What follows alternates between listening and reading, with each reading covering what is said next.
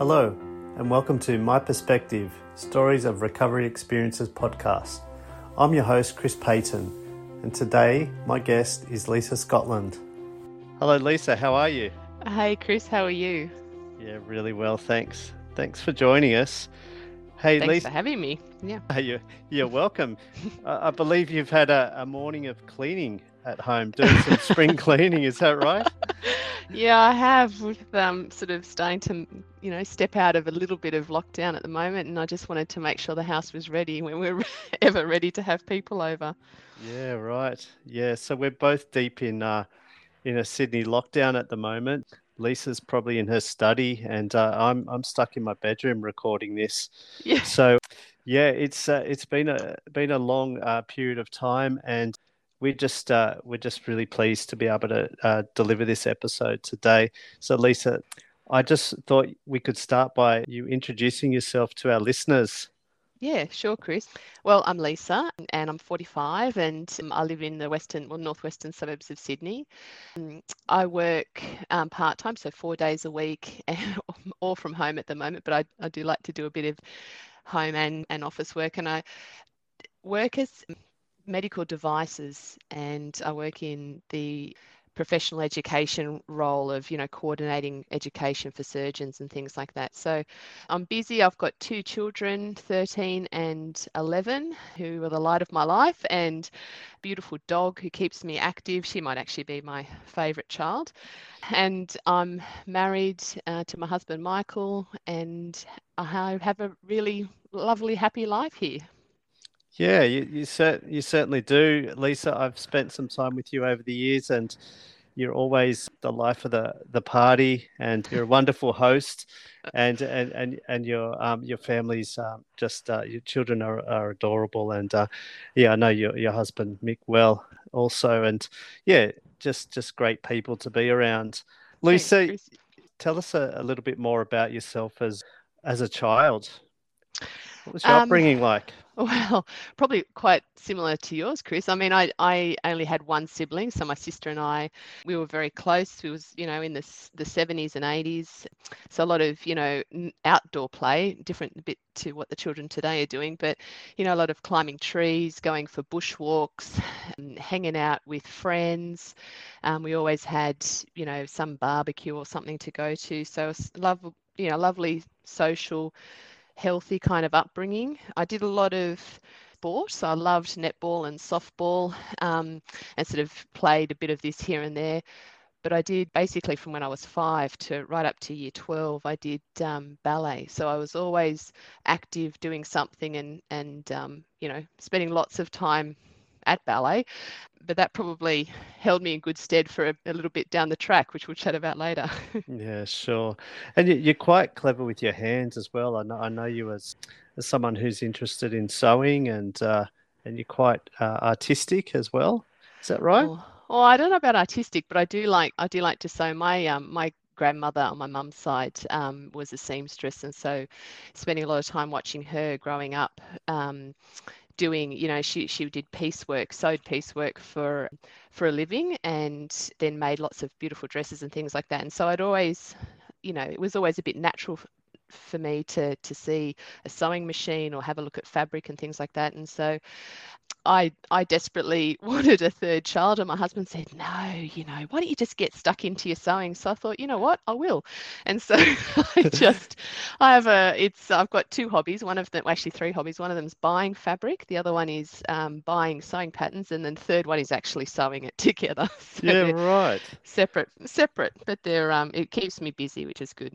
Excellent. And so do you do you um, make clothes for yourself or your children or both or Yeah, I've gotten quite selfish over the years. I used to make a lot of, you know, clothes for my daughter and for other people and other people's children and and my mum but I've actually as I've gotten you know more involved in my career and the kids have gotten older and and I'm more busy I just don't have the time so I'm very selfish I just so for me now Yeah, right.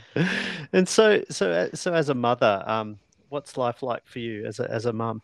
What do you, what do you get up to? You, are you driving kids around uh, to, to, to sport and their hobbies and things like that? Or yeah, a bit busy, but um, at the, well, when we're not in lockdown, we're um, we're going off to, you know, netball for for Maddie or jiu-jitsu for Luca or band for Luca, um, or running them around to friends' houses. So um, you know, or, you know, going on a nice walk somewhere or going off to the beach and we love we love traveling. So um and, you know unfortunately not all of us can't be off having a lovely holiday but that is my thing to look forward to um, every few years. I, I, try and plan and book um, and go on a beautiful big holiday and drag the kids with us and they love it. And um, so it yeah really because it's a small little nuclear family it's probably easier to do those types of things. But I love being a mum and um, yeah, the kids are just terrific. Yeah, great stuff. So, so your line of work, uh, I understand that you, you spent some time um, working sort of with neurosurgeons, and you're in that that medical field. But uh, how did how did you end up getting into this um, this line of work?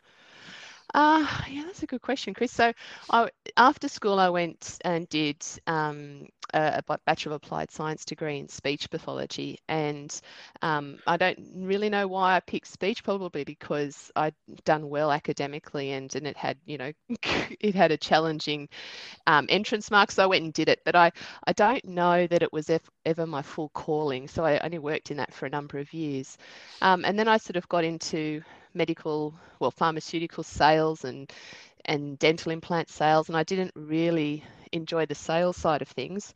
Um, but then had an opportunity with Johnson Johnson years ago to do um, more of a clinical specialist role, where you spend a lot of time in in operating theatres um, as the rep who goes in to help with all the equipment that a, a, a spine surgeon might use.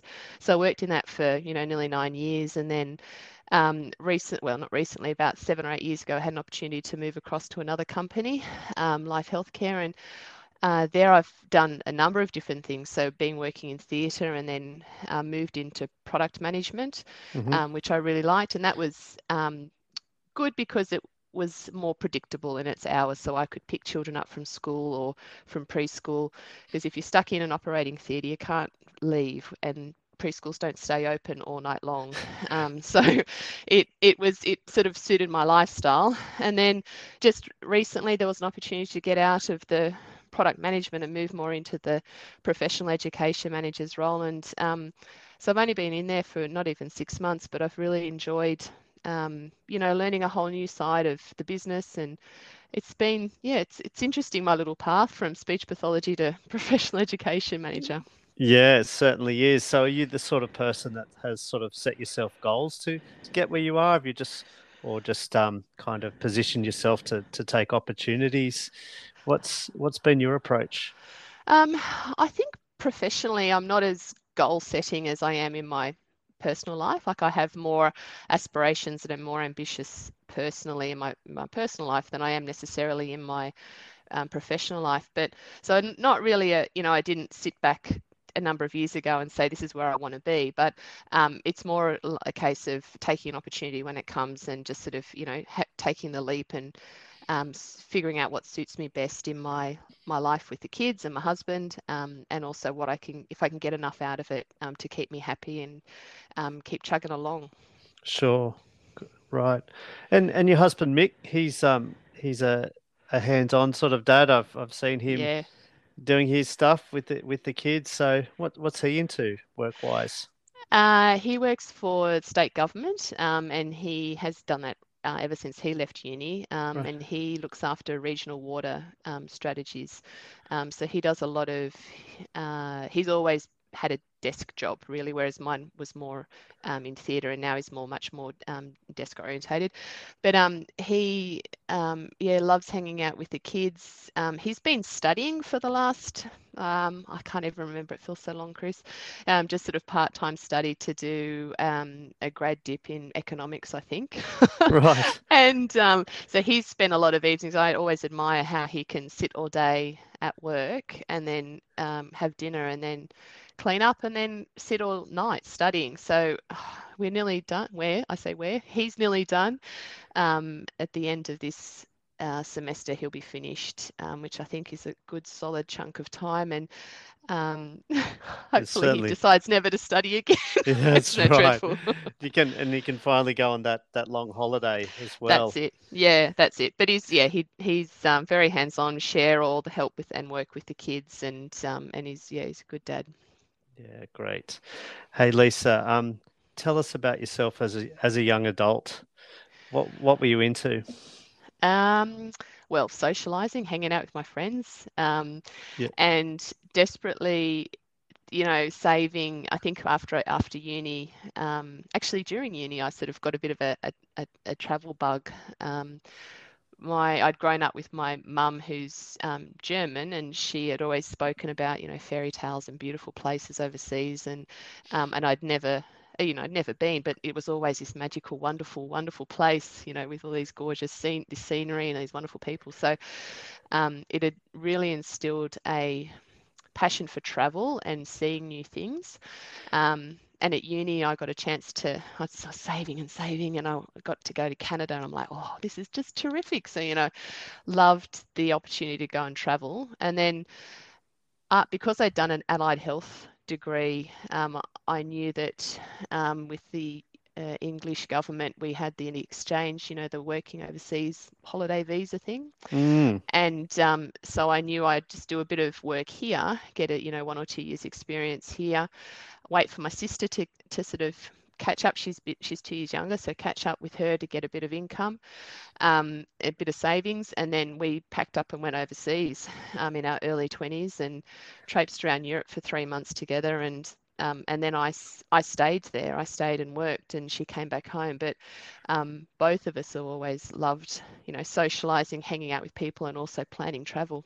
mm. So you'd finished you'd finished your speech pathology degree by that time, and Yep. was were, you're a fully fledged uh, speech pathologist. Were you working as a speech path overseas? Or? Yeah, right. Yeah, so I worked here for two years, um, Mm. and then um, I went overseas, did the travel, and then um, did some started applying for agency work, and so that was great at that point um, because agency work paid really well. So you only had to work for a chunk of time, Mm. save up some English pounds, and then you could travel again in the summertime. So that was my, my plan. I spent two and a well, a bit over two years, but um, technically I was only supposed to spend two years there, um, working and um, and making plans to travel and traveling.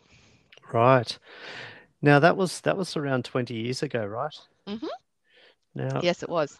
we're we're here today to talk about um, about your recovery, and that's what this this uh, this podcast is is all about. And uh, 20 years ago, the, um, in the UK, the worst rail disaster occurred, where 10 people died and and 80 people were seriously injured. Lisa, you're among the seriously injured um, that day, Mm. and you were taken to hospital as, as a result of that those injuries. Um, can you tell us about that? Yeah, certainly, Chris. Yeah, you're right. It was um, February, um, cold and snowing, and it was dark. It was a very early um, train ride I was taking. I was actually going to go and do a day course um, for speech pathology, and I was living in Newcastle um, in England at the time, and um, right up in the northeast. And um, yeah, I was unfortunate enough to be involved in in a train accident where my um, pelvis was split in half. I had an open book fracture um, and it was knocked out and had a bit of a head injury and um, and nothing permanent head injury wise thankfully but um, yeah my if you imagine your pelvis as a rim or a, a, a circle um, effectively it's split in half so I had a shearing force um, from the base of my foot um, and I don't remember this because I was knocked out, thankfully. Um, but uh, the, my pelvis, half of my pelvis ended up near my rib cage, um, and so all of those bones um, shattered and um, and broke. And I was very lucky because there are a lot of um, nerves and big blood vessels in that area, and um, uh, there's a high incidence of open book fracture. You know, people splitting apart their um, big vessels, blood vessels, and bleeding to death. So um, it was a pretty significant, pretty physically significant accident, and um, yeah, I just I ended up having to go to one hospital, um, where they had a look. They did initial assessment on, on me and realised that their capabilities at this little hospital weren't going to cut it in terms of fixing me up.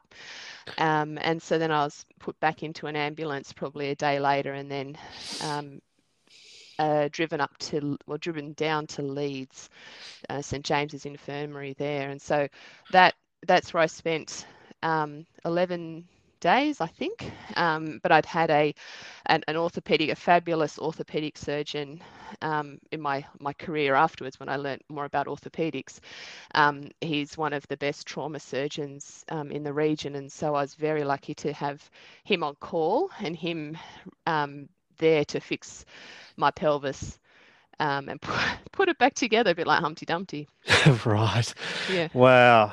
So so yeah, just just such a, um, a horrific uh, event and a horrific, yeah. uh, I guess, injury to to yourself, and I guess there was other injuries as well, other than the, the pelvis. Um, yeah. You you were knocked out, and uh, did yeah. did you have other other problems? I mean, you uh, mentioned the ribs and what have you as well. Yeah, well, luckily my ribs and my spine, um, so my nerves all were, you know, they were okay. Um, I had lacerations, but the the largest, um, like you know, and, and bruises and cuts and things like that. But the the largest injury was this sort of um, pelvis that had been split in half. Um, and so to to to fix that, I don't know if you want me to go into what the the operation, Chris, but they effectively um, they uh, open up. I had an open reduction, so that my pelvis had split open, and so they had to um, put in on my left, it's called the sacroiliac joint. And so where my spine and my pelvis really meet, that had split in half. So they put in three plates across that side and drilled them in to put me back together. And then the right hand side of my pelvis had um, dislocated out. And so they put a big screw from the right hand side um, of my um, buttocks through there um, to, to bind that joint back together. So the left and the right side was sort of held back together, but because it was such an unstable fracture, um, they had to turn me over and then put an external fixator on me, which effectively is um, two two mm, screws um, on either side, so two on the right and two on the left, drilled straight into my pelvis, so through my skin and straight into my pelvis, um, and then held there, and then effectively what um, a good friend of ours, Jeremy, had actually termed a towel rack, so a big, um, a, a, big a steel, a steel dowel type of thing, or a steel rod that held those two, that was attached to both of those pin sites or, or fixations, and that held my pelvis in place. So it's a bit like an external brace to make sure that nothing was moving. And then and, the, and that um, was visible on the outside of your oh, body. Yeah, yeah, oh, that's gosh. right. So yeah, so that mm. protruded out, and I had that on for for three months, and um, you know, needless to say, dressing around a a big towel rack that's attached to your pelvis is really challenging. Um, and in the hospital I was in for the first um, 11 days because it's more of a, an acute hospital. And I, I, don't know why this happened, but I, they didn't sort of dress the sites properly. So I ended up being transferred to another hospital closer to where I was living at the time. So up in Sunderland. Right. And um, I arrived there with like these weeping infected pin sites, which the nurses were horrified with. So I was, you know, having to treat those as well, and lots of medication, like you know, huge doses of antibiotics to get that infection under control. So, yeah, it was. I don't know, like you know, you take for granted the things that you can do when that involve your pelvis. Like you know, I couldn't cough or sneeze or sometimes not even swallow or you know someone would bump the bed and i just about jump out of my skin. Like it is incredible how like it's right in the middle of your body everything you do affects your pelvis. And there were a, a number of weeks there that i was just oh it was just incredible.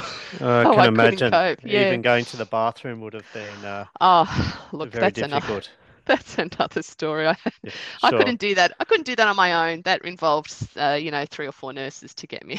my goodness.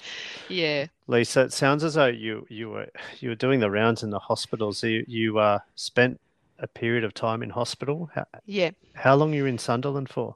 Uh, I was in Sunderland for f- I think five five or six weeks. Um, so that was actually the hospital that I was awkwardly working in um, at the time. So I was working as a speech pathologist there and I had gone and you know op- and seen patients on the ward that I ended up on, and so I knew a lot of the nurses that ending up having to do my my personal care every day.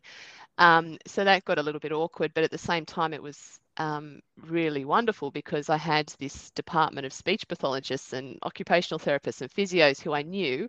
Um, and so I had never ending source of visitors effectively. So um, I was, yeah, it was probably six weeks or six and a half to seven weeks all up, including the acute phase down at um, St James mm. and then up at in Sunderland for a bit more of a rehab sort of stint.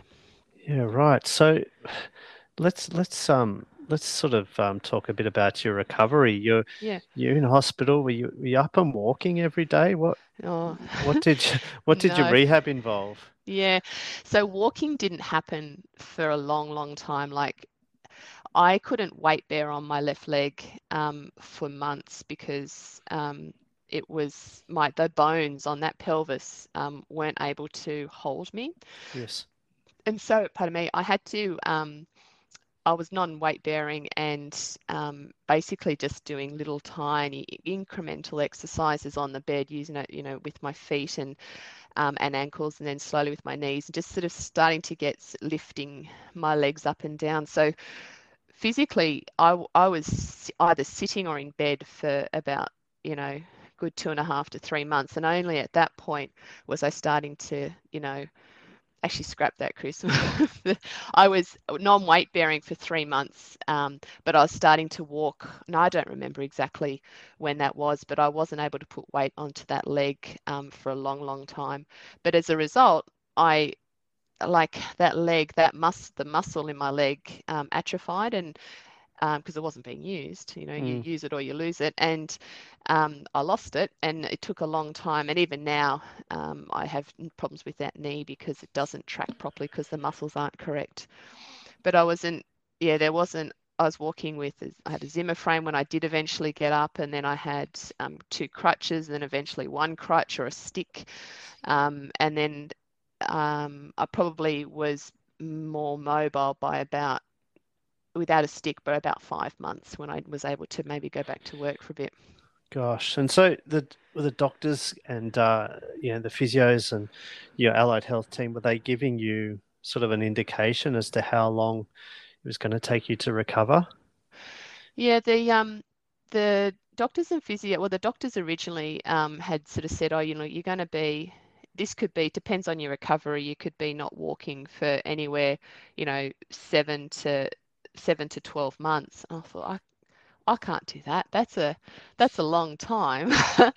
um, and um, so you know they they said obviously the old and I always had the advantage of being young um, and very fit and um, and pretty healthy. So I, I knew that I could I could definitely beat the seven months. But um, you know they'd said if you were an older an older person, it would have been um, a, a, many more months than that. So I did have an advantage. But I knew that it would be a bit of a slog. Like I didn't, I realized that this is not just gonna, we're not just gonna hop up and go back to work next week. So what, so what did you do? You managed to get back to work a, a bit earlier than you were expecting. And yeah. you, you mentioned uh, earlier in our conversation that you drew on some, uh, some of your strength from, from ballet. What, mm, what, what was yeah. it that you did? Um, well, uh, the look, I had these fabulous physios that um, they just partnered with me, I think, and I think I had the advantage because I, I they knew me and they knew um, that I, you know, I wasn't just a patient. They had seen me as a, as a clinician before, um, and so they really, I was, you know, they could see the determination. I really was independent beforehand, and I was fiercely wanting that independence back again, um, and so they acted like partners and. And I suppose I was a bit fairly demanding about what kind of goals I wanted to achieve. Um, and was never really sort of passive in my recovery. I sort of took took it by the reins a little bit, but um, they they helped. You know, they were just um, providing exercises. I'm like, so let, us do a bit more. Can you push me a bit more? And they're, you know, let's um, in a couple of weeks we can try this. I'm like, yeah, but I'm ready now. Let's can we try this in now, like next week rather than two weeks time. So they just were real partners in terms of getting me back to where I wanted to be. Why do you think you were like that? I mean, why were you pushing them? It's isn't it normally the other way around? Uh, I, look, they, I think because, like I mentioned, I was like fiercely independent. I was overseas for this short period of time and I desperately wanted to just get back to my life. I was having such a ball over there, you know, like Mm. um, such good friends. I was living at the time, I was um, going out with an English guy, and so I had all his friends there, and um, you know, I knew I wanted to travel, and this unfortunate accident just put a stop to all of that. So I just wanted to get back, and I knew that I, you know, my two years was going to be wrapping up, and I really wanted to to make the most of that time. Um, can you tell us why you chose to, you know, sp speak to the physios and say, "I need you to push me along"? Why why did you make that choice? Um, yeah, well, like I'd mentioned, I was really keen to get back to my life. I had a short period of time um, in the UK, and um, I look, I don't know at the very early days. I don't know whether it was someone suggested it to me or if I'd come up with it myself. But I remember considering this choice. You know, sitting here thinking, okay, this is going to be a long recovery. I can either think, you know, oh, why why did this happen to me, and go down a slippery slope of wallowing in my own self pity or I could choose to um, see this as a, you know, it happened, sure, but um, I'm going to be in charge of getting myself back up in my feet. So this was a like an important choice, and I I think I probably made that um, because it was, you know, I was super lucky. This these like you mentioned, ten people died on this um, on this in this accident, and um, it was a bit of a sliding doors moment. I remember getting into the the carriage with my my ticket was booked onto and looking around going, oh, you know, this is 5:45 in the morning. I really didn't want to be sitting with many people. But I Mm. remember looking around and going, there's, well, there's a lot of few people here. I'll just go and see what the next carriage looks like. And so I did. Um, and ended up sitting um, with hardly any people in a carriage. But the carriage I was supposed to be on, um, I think six or seven of the 10 fatalities actually occurred in that carriage. And it was it was sort of awful too because the man behind me um, in the carriage I did end up sitting in had um, had died in the accident. So I was I sort of considered this yeah this is really crap, but I'm really really lucky. I'm lucky to be alive. I'm lucky I was you know by myself. I didn't have to concern myself about anybody else or worry about anybody else. I knew what I was made of. Like I think that once I've real once I'd realized what the path on physio would be like um, and what the rehab would be like and that I shouldn't really have any permanent long-term ongoing injuries then I would be you know I'd be okay. And so um, I effectively wanted a really great recovery and I wanted to do that as, as soon as I could. So I made that choice um, to be really active in my recovery and I really wanted the physios to, to push me so I could get there get to going back to my life as soon as I could And so you, you were able to get back to, to traveling and back to your working holiday. Yeah, I, absolutely. My um, uh, I had moved back after hospital to um, my boyfriend at the time, his parents' place, and they were wonderful. They'd put me up. They'd really bent over backwards to accommodate me. Um, but at that stage, I um, was still walking with crutches um, and then a like one stick. Um, but my my parents um, came back to visit, so we had we had planned originally that I we were going to meet in Austria and go to Slovenia with my folks. I had missed out on that, and they'd missed out on it because of the accident.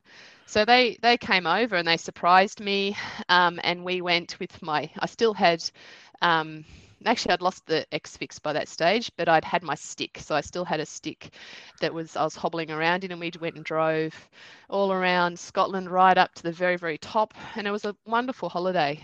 Um, it was, you know, great to be able to get out from the walls that I had been in. Um, Yeah, what a what a lovely surprise. Like yeah, just to have them up it was beautiful. Yeah, it was Yeah. lovely. Yeah. And so were you, were you able to sort of get, get out and about and see a little bit of scenery? Like, or were you confined to tea rooms? Uh, it when we were traveling. Yes, Um, yeah. we were, I couldn't, um, uh, my dad tells the story. Oh, look, I, I tried to get out everywhere I could, but often they'd say, stay in the car and look, look from the car, you know, these rickety old um, castles and um, falling down ruins that they were all seeing. I would go to the edge and, and look, and then I was just, and I remember my dad, and it, it now when he tells the story, he's just like, I cannot believe what I saw. Like, you know, there was a some car, ruiny castle thing, and they had told me to stay at the gate and have a look from there. And then um, and he turned around about 15 minutes later, and I had my stick and hobbling, and I was clambering the wall, trying to get up to have a look at what they were looking at. And he's just like, "What are you doing? You're in a ruin, and you're not stable yourself." So, so I could I could start to do a bit more of that, and that taste of freedom was just it just spurred me on. What an achievement! That's yeah. fantastic. Yeah, you, you're super motivated, of course, and so I guess um just just thinking about the travel part. So you're back yeah. in you're back in a vehicle, you, you're driving around. How was that for you? Well, I thought it would be okay, and it's probably the it's this sort of uh, like a psychological thing that started to rear its head a little bit, um, because I wasn't in control of the vehicle. Obviously, uh, hadn't been in control of the the train I was in. Mm. Um, I started to um, this is where I said it was a bit emerging that I was going to have um, some control issues about being in transport um, and not being um, not being the the steerer of it or the driver of it. So I I just um, you know, that started to, it was in Scotland, it started to become a bit apparent. You know, I'd be um, really concerned. I was catastrophizing a lot. You know, my dad would make a, a, very sensible type of decision on the roads, and I would think that the worst was going to happen, and um, just, you know, getting a little bit overwrought. And it was very stressful being a passenger in a car. Um, and that sort of had a bit of a theme. Um, you know, years later, well, about three or four years later, I'd made it home to um, uh, to Australia, and I'd gone and organised a trip with my sister. We were going to Vietnam, um, and I remember we had to do a overnight train from Hanoi to Sapa up in the hills, and I did not get one wink of sleep at all that whole time. Like I was, you know, this train's going to fall off the rails. We're going to um, have an accident. Um, I couldn't, I just, it was totally irrational. My poor sister had to sit up with me the whole night. So we were exhausted by the time we got there. Um, and then it became a bit of an issue and started to impact on work um, because I remember being in a um, an aeroplane going, just a little aeroplane, but an aeroplane going to Tamworth for work, and right. it was you know very windy and bad weather, mm. and I just um, was not coping. I was crying. I was holding on to the lady beside me. I just thought we were definitely going to die. It was I was again catastrophizing. I couldn't cope with the fact that I wasn't in control of the vehicle, and this vehicle was all over the place, and clearly something dreadful was obviously going to happen in my. That's what I thought in my mind. And so this was years on. This was years on from the accident. Yeah. Yeah. So this is a, a few years on, and it's you know I think because I had focused so much um, on my physical recovery and I was going to get back to living my life the way I wanted to, I sort of hadn't really. Um, I didn't feel that I needed or was ready for any sort of psychological healing. I thought, you know, I've I've got this. I've you know, I'm pretty strong. i've can manage this all on my own. And um, and then these these cracks started to appear about um, you know, effectively control issues. I turned into a, a um, transport control freak and a catastrophizer. Do you think these just came out of nowhere? I mean, did you have warnings that this this was going to happen to you?